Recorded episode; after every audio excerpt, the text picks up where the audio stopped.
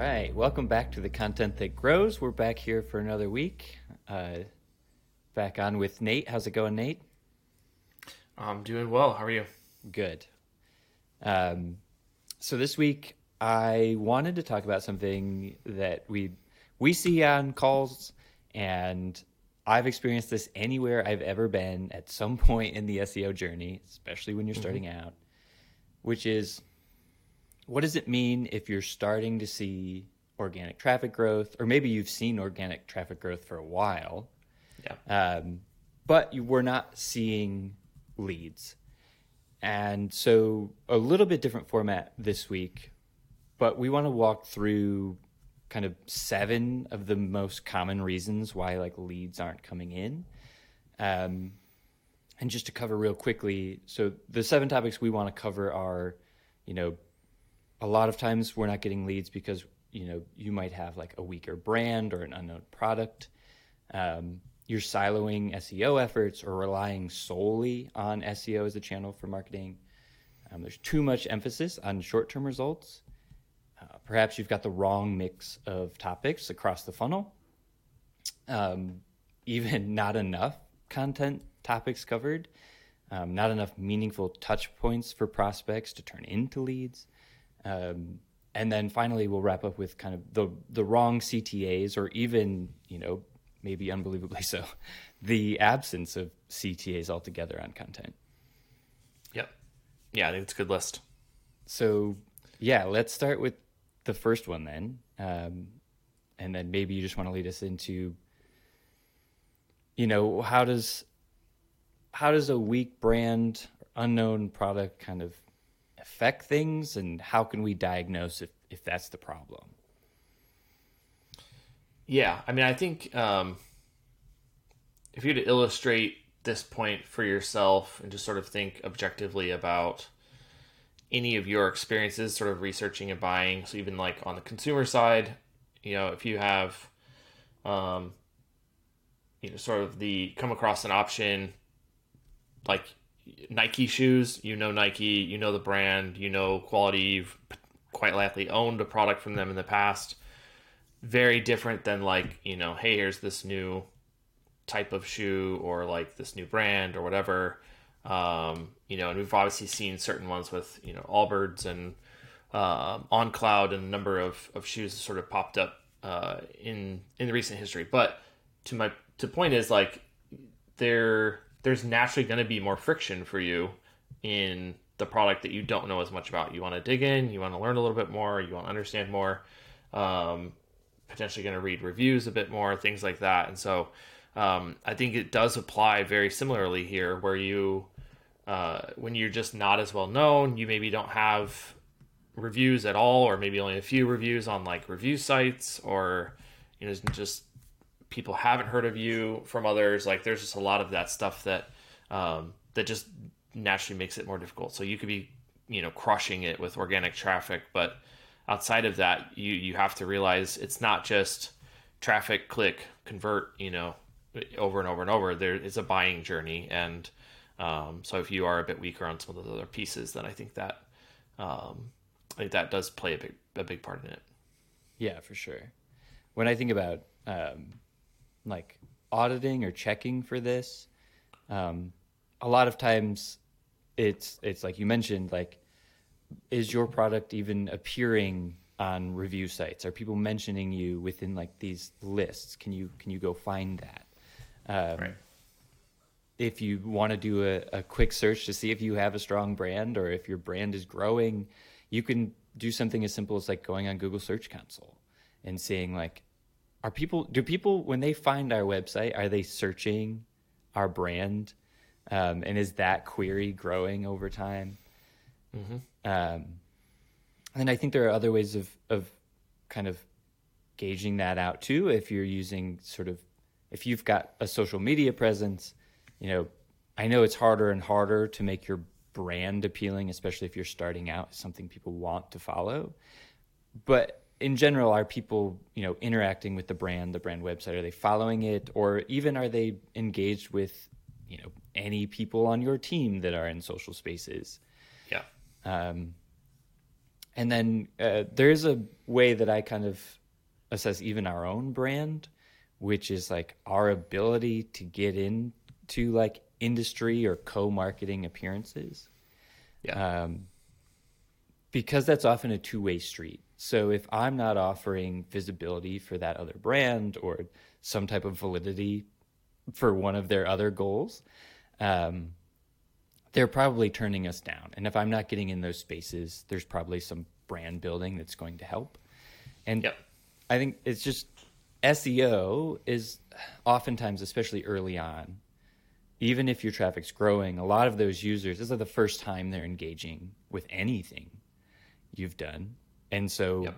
building that brand alongside of all of this kind of written article focused search content is going to be important to generating a lead ultimately.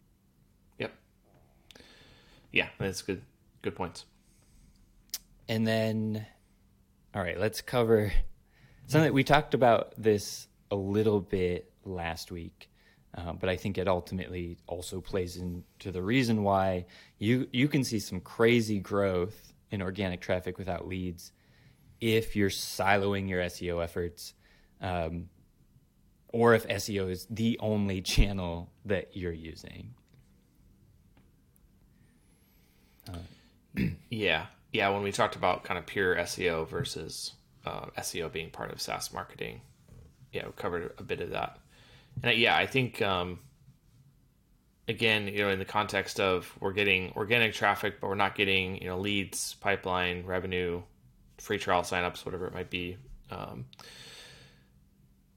When you think about like if you're siloing SEO efforts, then you still kind of lack that connective tissue. There's, again, I think a lot of these things that we're going to talk about today are probably going to come back to like just being empathetic to the buying journey, because again, it's not just I got the organic traffic, they came, they clicked, they signed up, and there's, I think along the buyer journey, people also want to like understand more about what you know and your perspective and how your product works and what you're an authority on and some of those things. And so other types of content, or at least having better connectivity between content that's optimized for search and other content, really does kind of enable that path for people to learn more, explore, understand your perspective, kind of gain that trust and feel good about this. It's not just the product functionality. It's like the company in general is aligned with kind of our objectives and the way we think about things and all that. So I completely agree.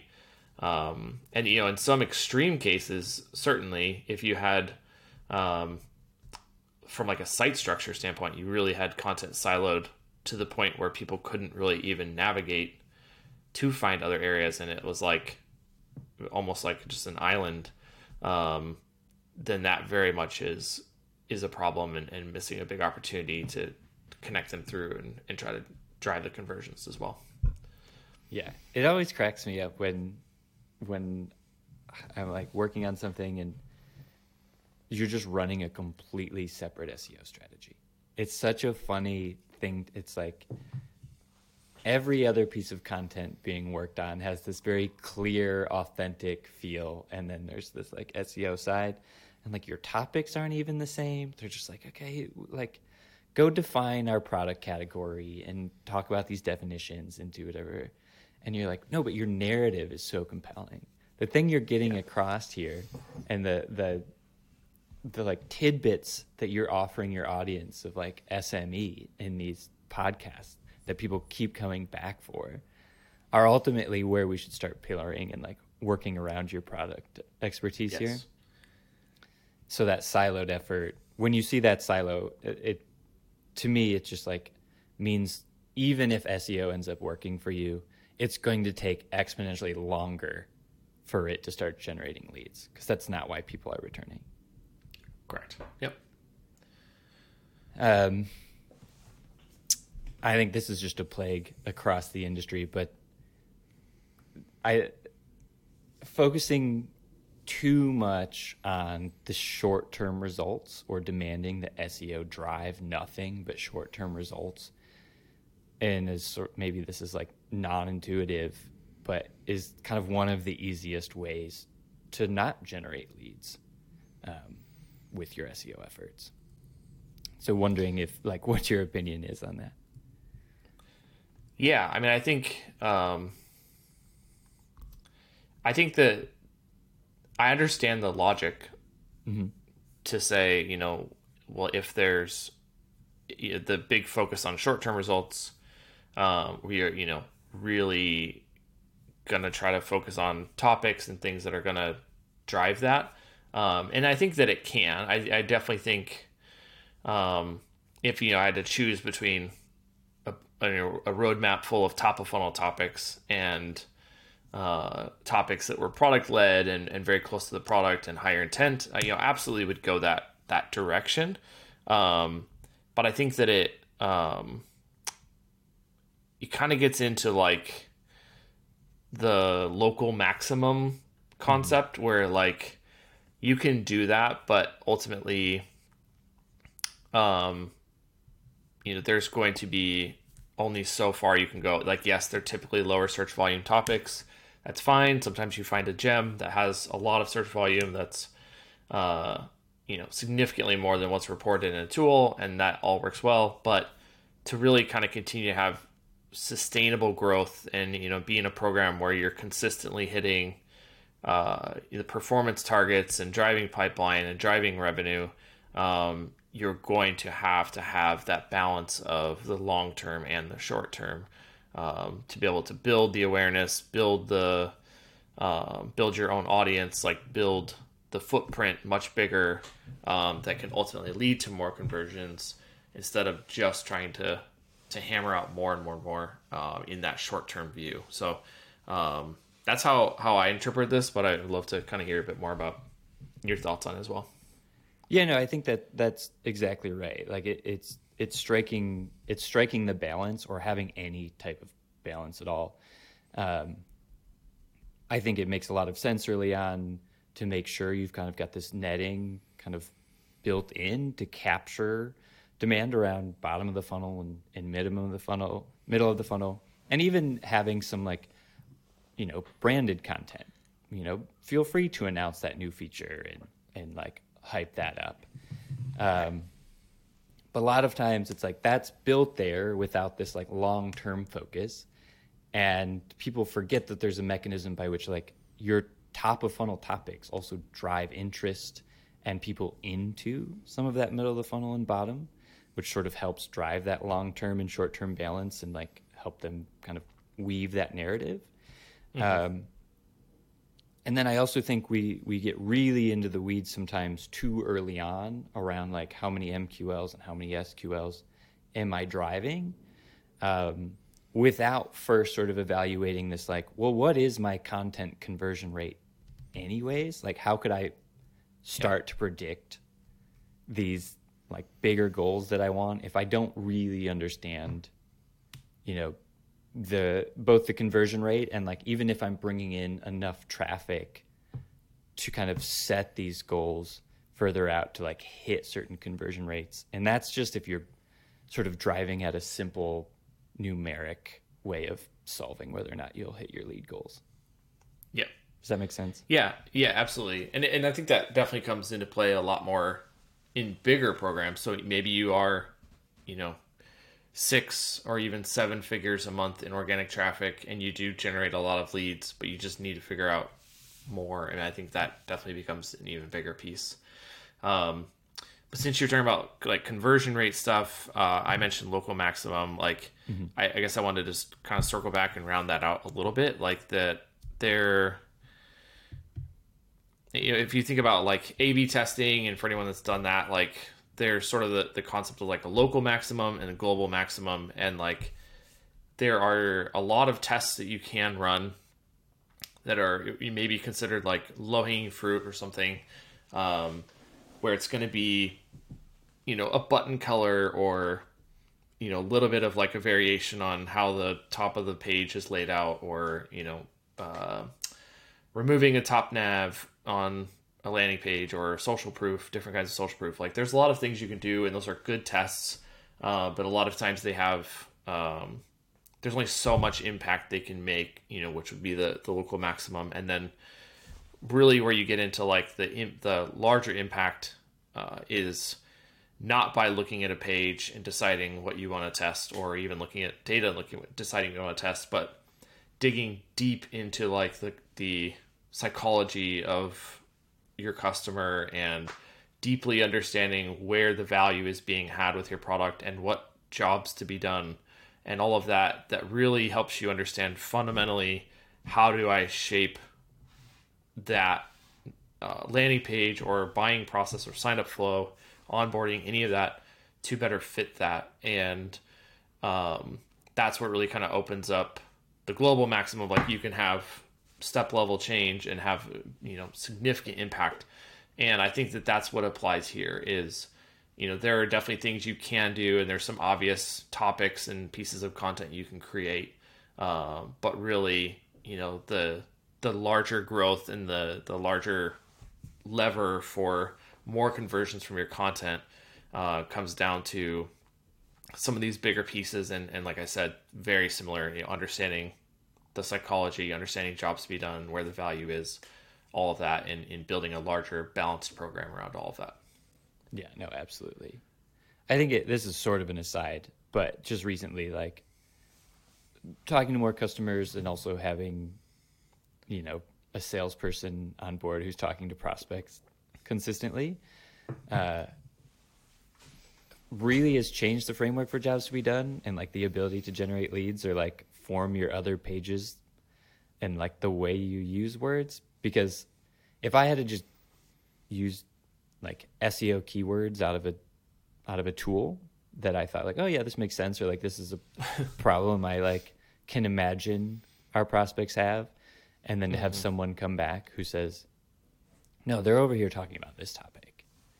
Like they've got these problems, and you're like, I never would have imagined a pillar around that. And now it makes total sense to me that that's their actual objective. But anyways, that's an aside. But yeah, it's a good addition for sure.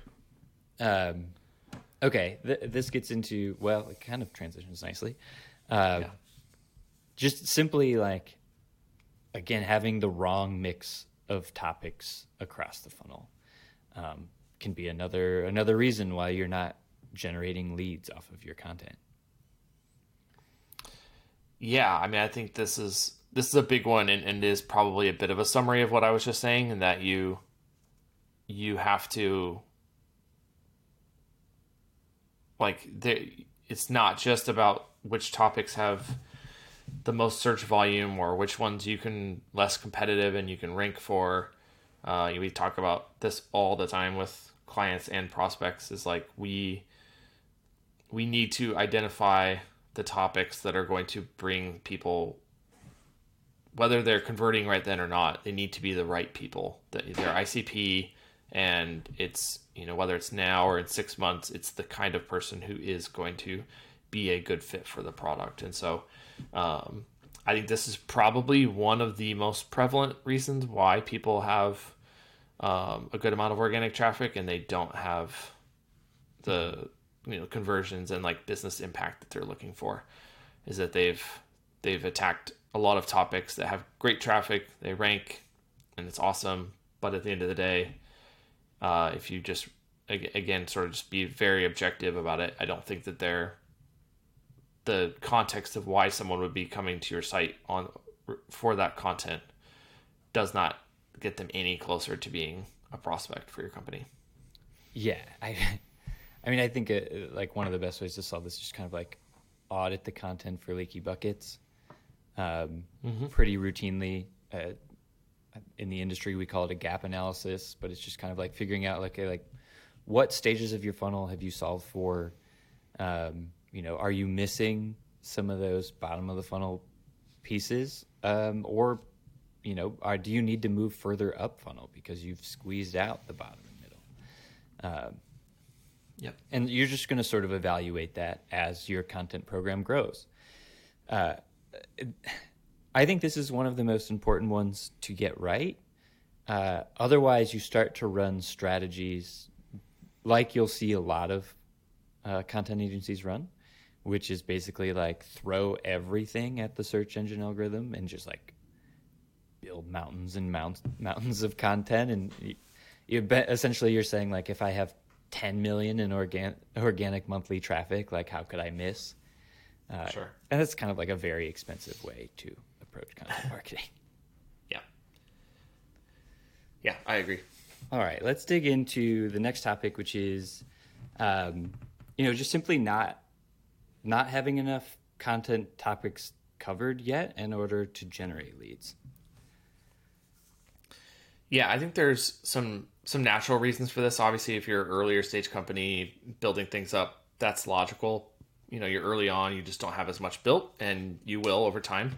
But, there's, I think, some other things to consider for companies when you might be getting organic traffic, but you're not getting leads. There's one thing comes to mind is a client I had when I was consulting prior to starting 10Speed, and worked with them for a short period of time, but they had a good amount of content, maybe 40, 50 posts, but there was a substantial number of those that were kind of like all on basically the same topic, just like slight variations. It wasn't like, well-rounded topic cluster or anything. It just was sort of like, felt like a lot of content saying the same thing. And so, when you distill that down and, say you're to kind of consolidate some of those into like one or two topics, it really was like, hey, you really only have like 10 or 12 posts on your site. And you're not really giving someone that comes in, you're not giving them much breadth. And then obviously, you want to have a lot of ways people can find you, especially tied to pain points and maybe like second order questions, and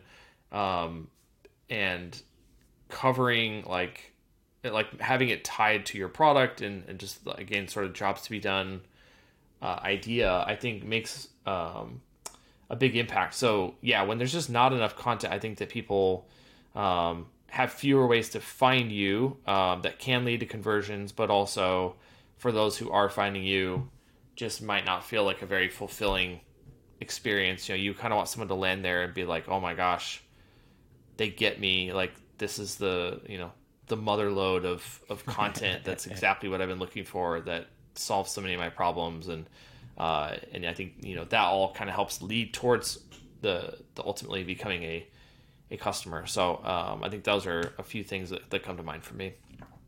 Yeah. I kind of view it as like there's just a minimum threshold. We don't exactly know what that threshold is, but we have to provide some type of like full thought out kind of beginning and ending to each. I don't know. I almost call them like curriculums of education that you're putting up on your website. And does someone feel like they can get that entire the entire of all the learnings they need to about that topic, or at least enough that, to your point, it's like when it feels like it gets you and it meets you like where you're at, or like in your time and place or industry of career wise, you're more likely to even like bookmark it, right? It's that resource you're going to save time and time again. So then that's when you start to see that SEO and searchability starts to like ramp up and exponentially impact your company. Yep. I agree.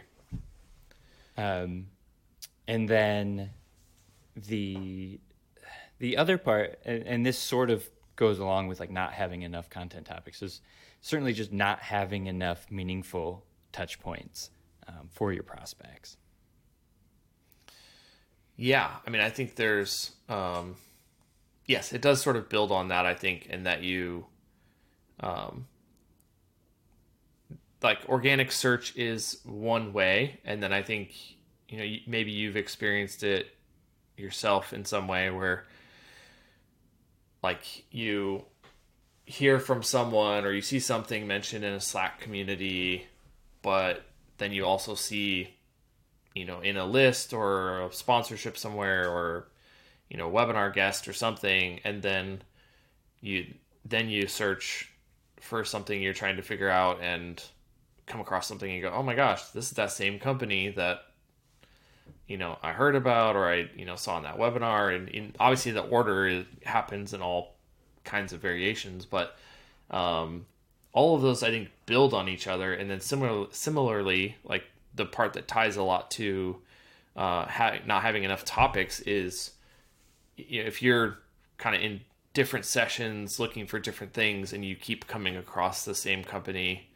across multiple searches, then I think that also kind of builds into that, like, multiple touch points, kind of like moving them along the journey. And so I think it's kind of a testament to multiple topics, and it's a testament to understanding that it is a journey that takes time, and there's multiple touch points. And then, you know, I'll let you chime in on this first, but it also kind of a testament to the next part we're going to talk about as well, which is CTAs. So I think it's definitely a big one that ties in a lot to how you get more of the conversions and business impact from organic traffic. I think for me, when I think about multiple touch points as well, it's like a mixture of, you know, what you're talking about, which is like just being seen all over the place. And like the better you are in some ways starts to make the, like, we see all the time, like attribution problems and measurement problems and things like that. But like the better you are at marketing, like you're naturally now creating this like question mark around in spite of or because of, but that kind of means it's working, you know, like, oh, we can't tell, but they're hitting all of these different things. And that's what it takes. I can't tell you the number of companies I know about because I ran into them 3 or 4 times. You know, a lot of times it is that in podcasts or on social. And then I noticed that I pinged off of 3 or 4 of their blog posts. And now all of a sudden I'm like, oh, I'm really like, this company seems up on it and like they're doing cool work. And then the other part of it is like, sometimes SEO for me is like one way you're getting some in front of someone, right? And then you're moving them, and like the next natural touch points just being like, even possibly your company landing pages or something, and like, are those even built to convert? Did that say what you wanted it to say? Because a lot of times, you know, it's a thing to make fun of home pages and feature pages and all of that, but like those are another meaningful touch point. And so like if your SEO is really good and, you know, your other content marketing efforts are all sort of circulating and you're seeing this growth, but then they hit your landing pages and it's a total mess and they can't interpret it. Like, it's another reason why your leads aren't growing. Yeah, absolutely. Yeah, I think that, yeah, there's definitely the need for that. And that, again, sort of supports the last topic about it's not pure SEO. You know, it's the SaaS marketing, brand, product marketing, conversion, and SEO. And so that's very, you know, product marketing becomes a much bigger play in homepage and feature page services, any of that stuff. So a very important point to have that tied together. And I agree that it's certainly can be a factor as well in terms of not getting those conversions that you're looking for. And then, all right, finally, we made it to the wrong CTAs, or the absence of CTAs, being relatively prevalent on especially blog content. Yeah, and I, you know, I don't want to go at length on this one because I know we've talked about it a decent amount in other episodes and stuff, but it's in this context, it's definitely relevant and can't be missed. So, I would say sometimes this is like the easiest and most obvious thing, you know, when you come in and see someone that has a good amount of organic traffic, but they're just not getting the leads and business impact that they're looking for, that is often tied to this exact thing, which is wrong CTAs or the absence of CTAs. And so wrong CTAs being like, hey, all we do is just put, you know, start your free trial CTA on everything.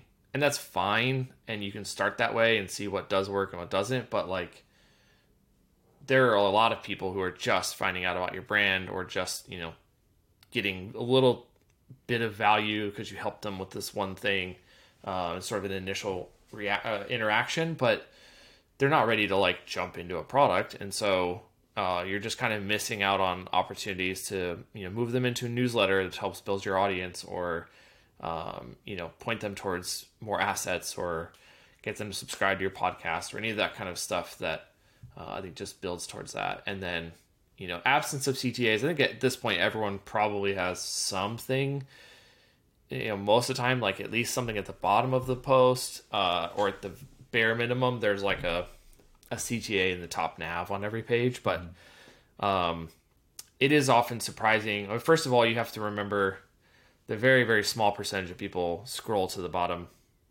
of any page, whether it's a blog post or, product page. So you're just automatically lowering your conversion chances by, 70 to 95% by only having something at the bottom. And so, understanding scroll depth and kind of putting things there, and then you're just making things that are inline, text-based, visual. Like there's a lot of ways to add that in. So I think it's a really big one. And if I were to say anyone listening to this podcast episode right now, of all the things we've talked about, like that, I would jump into that one first. Make sure you've covered it well, just because you have the traffic. Start with the CTAs. And there's, I think a lot of important and meaningful things that we've covered in these 7 areas, but start there, because sometimes that can just be a pretty quick change you can make to have a good impact. Yeah, for sure. Yeah, I'm super bullish on kind of nurture-based CTAs. Obviously, I want people to sign up for free trials and like demos and things like that. But I also really want to move people from what is kind of a passive marketing activity, which is them coming in through a search engine, into like the ability to email them and kind of get direct access to them when I have something else of value to share with them. Yeah. And so like I think a lot of times the thing I see the most is just the CTA is too strong. It's just, you're just asking. Strong's not the right word. The CTA is like too demanding for the stage you're at. Yeah. So you're really always selling it. Like you said, it's always at the bottom. I mean, honestly, if you had one nurture for every single blog post and you moved it up to the top, you'd probably be further along than yep. most blogging activities with CTAs. Yeah. I'm reminded of a client we started working with like 2 years ago. I'm like e-commerce space, tons of content already. We did a lot of kind of content optimization to start, like rewriting, pruning, like just fixing up a lot of old content. But one of the things that we haven't talked about as much is I don't remember what it was, maybe somewhere in the order of like 200 to 300% increase. Mm-hmm. in product page views. It's on it's on our results page. You can go look at it. Yeah. Simply by putting CTAs to like relevant products based on the topics in the post. Mm-hmm. And then obviously, that's not the end goal, just to have product page views. But the trickle down was there, and there was additional conversions and additional revenue and some really solid results. But it started with just saying, hey, already have traffic coming to this post on this topic. You have products that you sell that are related to this, and you just tell people about it, and lo and behold, they'll go there. And so that one was probably a bit of an extreme example of just the amount of traffic that they had and everything. But also, again, just sort of great example of start there, like just add some of that, and you can have a pretty big impact in shaping the way people flow through your site and kind of facilitating that buyer journey. Yeah, absolutely. I mean, we underestimate sometimes, especially in the direct-to-consumer space, where a product view is like, depending on the way they buy that product, is that person putting, that idea, or some people call it mind share or whatever, in their back pocket until they need said product or they want to use it. So sometimes just learning and seeing it is is great. And if they haven't put it on the thousands of blog posts that they have, it's a great place to start. Yeah. And there's also, you know, a lot of times the retargeting is built off of product pages, but not, you know, blog content, you know, in some cases. And so even by just getting them there, then you kind of trigger another marketing touch point and you kind of move that along. So for sure. Yeah, tons of opportunity, but you know, I think to kind of wrap it up, there's, I think as you said at the beginning, there's just so many companies we talk to that have this issue, you know, where like we get pretty good organic traffic, we're just not happy with the business impact and the results that we're getting from it. And so we want to just kind of cover with this some of the most common things we've seen, and then just also things we know you should do as part of it. So hope this was helpful to you. And, you know, definitely feel free to reach out to our team if you had any questions or thoughts to kind of build on this topic. I'd love to chat more. But outside of that, please feel free to visit 10speed.io/podcast for all past episodes.